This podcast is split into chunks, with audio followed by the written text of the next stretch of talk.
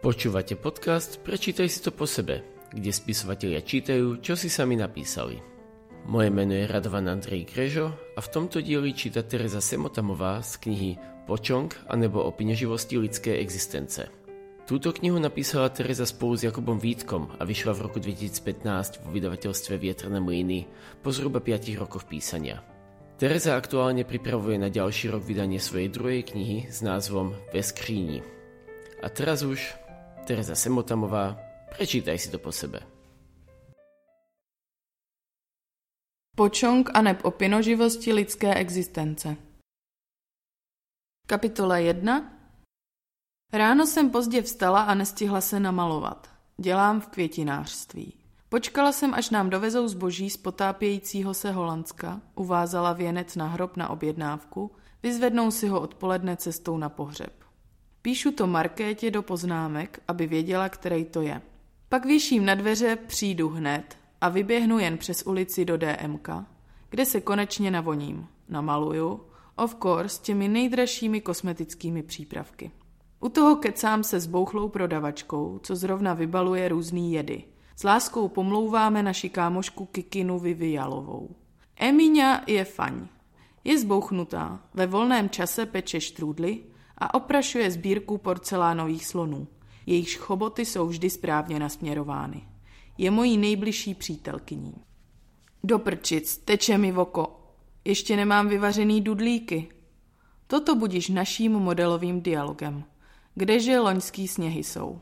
Už zase leje, posraný deštníky. Stane se ti někdy, že se neuděláš?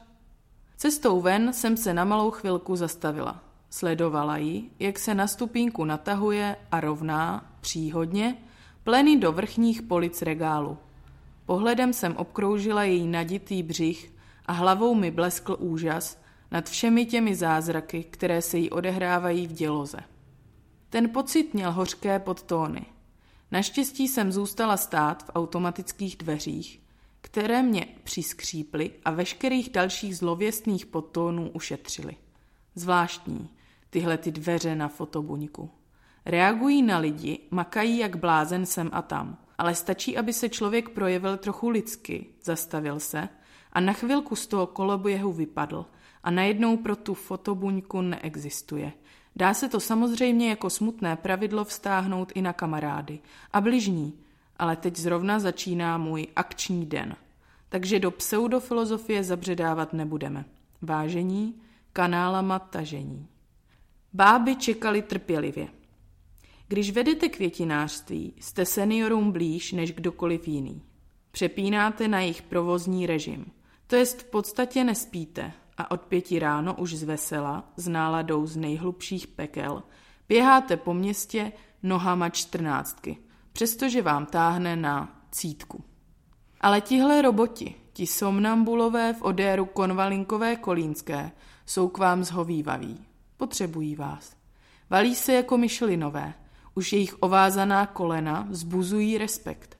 Před cedulí přijdu hned se jich sešikoval zástup a trpělivě se usmívali. Úsměvem tak bezelstným, až budil v člověku nejtemnější hrůzu. Zatímco já jsem odemykala svůj krám.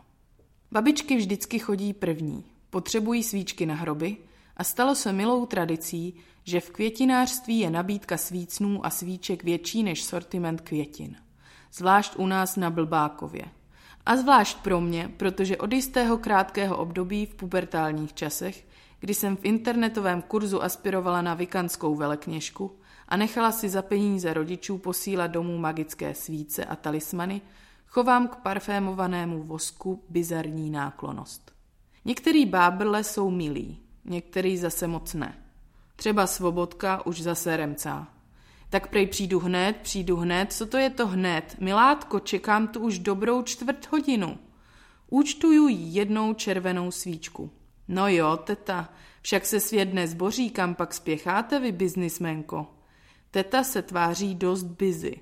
No, přijedou dnes mladí, tak budu pít táč se špendlíkama, co jich mám plný mražák a musím ještě rychle za neboštíkem. Dnes je to čtyři roky, co umřel. A věříš, že každý den se ráno probudím a hledám ho po celém bytě? Říkám si, tak eh, je na záchodě asi. Nemůžu tam. No tak furt čekám, že vyleze a málem se počurám, že jo. Věřím, teta, věřím, já taky svoje štěstí hledám po celém světě.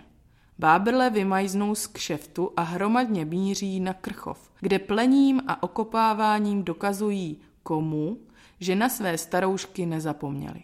Pak mladé jim upečou kus plecka v akci, hodně počesnekovanýho a možná i zavinou pár závinů. Dívám se na mobil. Nic, nic, nikdy nic. Teď nastává prázdný místo. Kdo by si šel předpolednem koupit kitku? A vůbec, kdo by kitky vůbec kupoval? Teď je to k ničemu, hned to vadné a hotovo. Jaký pak, co pak? Svoji filozofii květin si nechávám pro sebe. Jednou ji vybalím a všichni budou pav. Tak šukám po krámě, tu něco zametu a přikrášlím, tu něco přištípnu a zaliju. Tohle šontání mě baví, protože je dobrovolné a vede ke zvelebení. A já ráda zvelebuju. Když se zrovna plazím pod čochránem, zapípá mobil. Napřímím se jako gazela, až jde celá kytka málem do kytek a letím k mobilu. Dostala jsem zprávu, hurá. A co v ní je? Mlha na ní nemá sil. Pamatuje si, kdo v boji zvítězil. Neznámé číslo. Ta zpráva mě trochu duševně rozparádila. Abych se udržela v mezích zákonné možnosti, tak se naloguju jako administrátor diskuzního fóra bledule.cz a odpovídám na dotazy neschopných kutilů, kutilek a nimrodek. Jak co kdy zalívat a co jak kam natočit a kdy už něco vyhodit nebo kdy to ještě přinést ke květinovému doktorovi. Ke mně domů. Ano, možná to ještě někoho bude šokovat. Ale i já, jakožto všichni ostatní pracující i nezaměstnaní, trávím nejaktivnější část svého dne na internetu, takzvaným trash surfingem, což je můj soukromý terminus technicus, tedy projížděním a konzumováním informací, které nemají pranic společného s vlastní povahou mého života ani práce, a všechny téměř okamžitě letí do odpadkového koše podvědomí, kde tlejí a brzy se rozpouštějí. Samozřejmě v případě, kdy cizím lidem vysvětluju, že dávivec odulí, takzvaná sloní noha, velmi špatně snáší častější zalévání a vyroste do hezčího tvaru, když se přidají do hlíny ke kořenům zinkové kroužky, můžu svoje svědomí uklidnit, že se přeci jenom realizují v rámci své branže.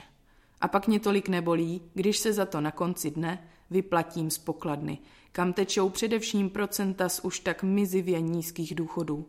Je to jedna ze dvou pokladen, kterým otevírám tlamy a hledám v nich příspěvek na život. Musí být dvě, protože i životy mám dva. Protože sním jídla i sny za dva. Protože oblíkám dva a každý den cestou z jedné ze svých dvou prací v hlavě tlumím dvojí depresi.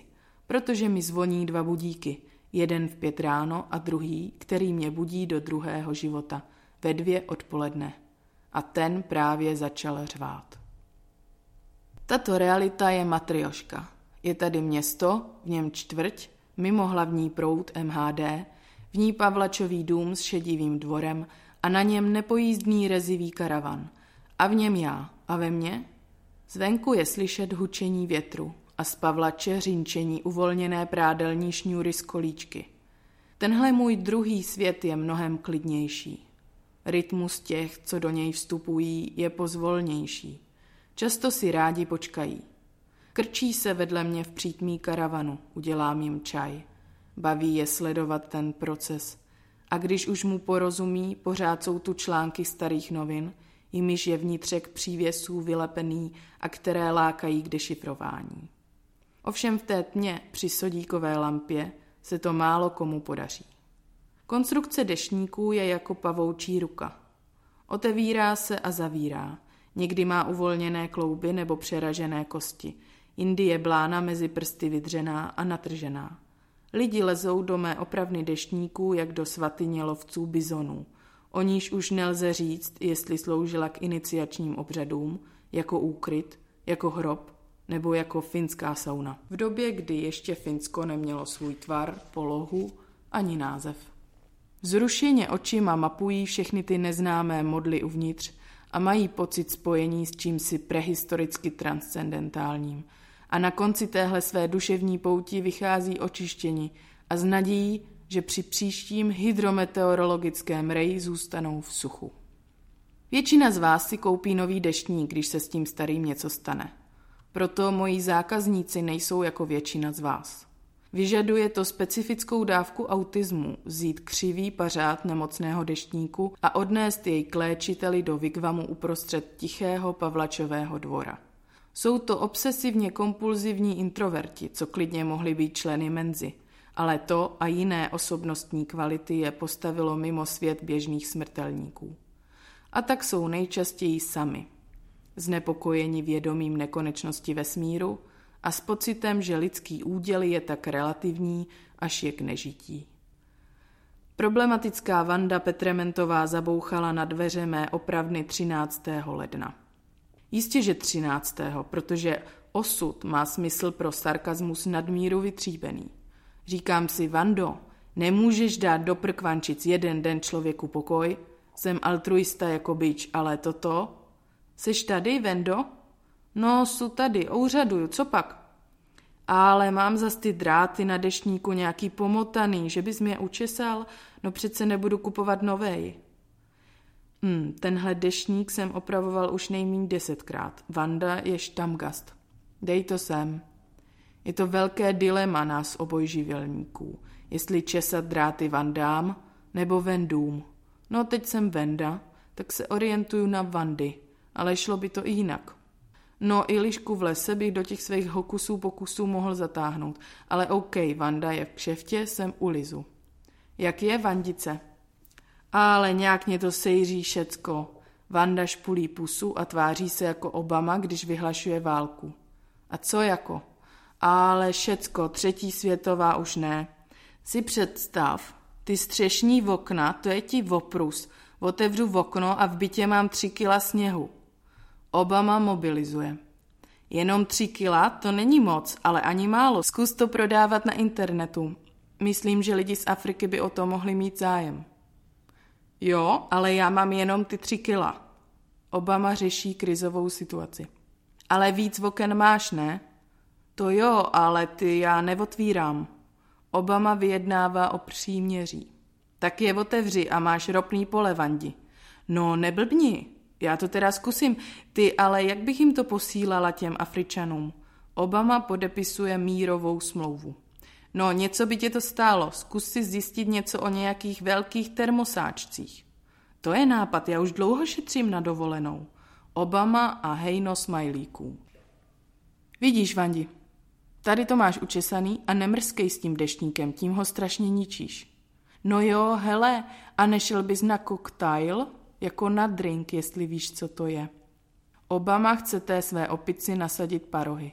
No, vím, ale asi ne. A proč jako ne? Vanda si na prst točí chemlonovou loknu a jeden koutek rtů nabírá extrémní úhel.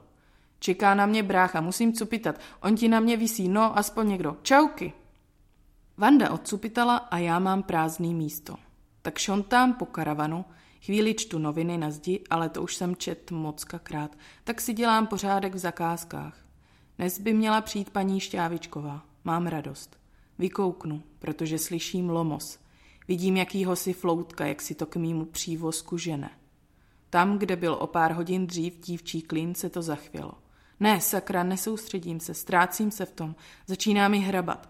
Je po druhé hodině, takže mě chlapi zajímat nesmí. Ale tenhle řízek by stál za ochutnání, a to i bez oblohy. Přichází pravidelně každý úterý lomcovat s mým světem, doslova. Máme zvláštní vztah.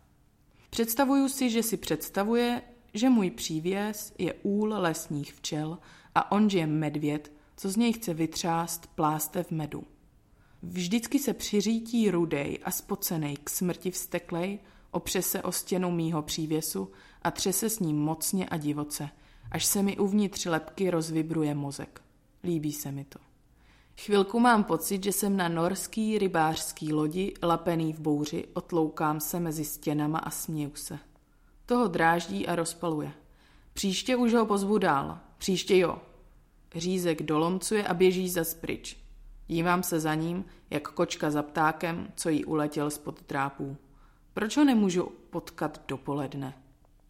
Tohle potlačování je životu nebezpečné. Spousta lidí prý zemře při tlačení na porcelánovém trůnu. Cévka v mozku nevydrží ten tlak. Jedna paní prý jednou kakala a kakala, až vykakala celou kostru. Tím jsme se zastrašili ve školce. Tlačím, co to jde. Ten plamen, co ve mně řízek rozmíchal, nejlíp udusí SMSka Vandě Petrementové. Zítra ji pozvu na lososa v pomerančové šťávě. Má v ní být naložený 6 hodin před smažením. A na místo romantiky ji znásilním. Důvody k tomuto jednání nechť zůstanou prozatím předmětem tajemství. Sodíková lampa praská a jak světla venku ubývá, drápy deštníkových konstrukcí prodlužují svoje stíny, jako kdyby se mě chtěli dotknout. Den pomalu končí. Je to první den, se kterým jsem vás seznámil, seznámila a zase se jednou nemnoho událo. A přitom člověk žije dva životy zatraceně. Emina už dávno spočítala kasu v DMku a teď leží na gauči u ordinace v růžové zahradě. Proti světlu televizoru se klene její pupek plnej života. A kdyby s ní vydržel její chlap, teď by jí ho hladil rukama, co celý odpoledne po práci soustružili ve sklepě kolébku pro syna. Naše kámoška Kikina Vivialová v tuto chvíli jede výtahem a v zrcadle na vnitřní straně dveří si masíruje pytle pod očima a říká si, jestli nikdy zmizí. A kdyby ne, tak co? Sloní noha zaplatí za chirurgický zákrok a ona pak bude týden nosit veliké brýle Audrey Hepburn a bude v nich tajemná jak kráva. Robotické seniorky z květinářství lezou z hřbitovů domů zahušťovat polévky a když se ten polévkový zázrak znovu povede, cítí nad kotlíkem hřejivé lahody znovu tu obyčejnou dětskou radost. Řízek taky doběhl domů, zbaven všeho vzteku, očištěn jak po návštěvě finské sauny. Sedne si k počítači a začne si pěkně pomalu třít přirození, zatímco se jeho temnou garsoniérou rozezní vzdychání herček z overového filmu Afrokurvy. Je to zvláštní, protože ve stejný moment věnuji i já pozornost svému penisu při močení na záchodě doma, kde prkínko lítá nahoru a dolů podle denní doby. Fascinuje mě ta na evropské poměry slušně narostlá houbovitá věc, co je pro mou odpolední večerní osobnost tak důležitá a která bude té raní k smíchu, jak chcíplé holé kuře. Věc, která nejspíš za 24 hodin násilně spenetruje lůno Vandy Petrementové a tím navždy změní běh věcí budoucích. Kapitola 8 Šlo a šlo a šlo sem. Ale pak jsem si zdřímlo a snilo takzvaný pačvorkový sen. Mojí hlavou znělo následující a vytvářelo věru nepěkný obraz. Vy, živoucí, vy všichni jste jen pošetilci, neznalí směrů větru, neznalí skrytých sil, vládnoucích pochodům života. Když muž nosí u sebe váček s bobulemi cesmíny, zvyšuje se jeho přitažlivost pro ženy. Zdálo se mi o krásném řikovi, který o mě měl velký zájem. Lívanečky lze podávat s ovocem, jogurtem, máslem utřeným s medem, kompoty nebo klasickou marmeládou. Samotné lívance jsou docela suché, ačkoliv malému bráškovi velice chutnaly. Ošetřená kvalitní kosmetikou z kravího lejna se ráno probudí do nového dne s krásnými vlasy, dlouhou šíjí a nádherným vším. V jahodové sezóně by byl vyloženě hřích nepoužít k dozdobení lívanečků čerstvé voňavé jahody. Kolouch kohout s mouchou mnohou, s hloupou chloubou, houpou nohou, plavou dlouhou strouhou ouskou, chroupou oukrop s pouhou houskou. Při explozi skleněné lahve, naplněné střelným prachem, kterou chlapci zakopali na poli, výbuch vmetl smetanovi do obličeje střepy, čerstvě pohnojenou půdu – a navíc mu ránu vymili nečistou vodou z nedalekého rybníka Vajgaru. Prut plul rychle po proudu a v láhvi se liricky perlil ricinový olej. Když se postavíte o letním slunovratu pod bez, můžete prý vidět skřítky. Sehnat slona na sloním ostrově byl asi největší problém. Spuštěné žaluzie nejsou žádnou ochranou před vypadnutím dětí z okna. Nadměrné zatížení poškozuje funkci a jistotu žaluzie.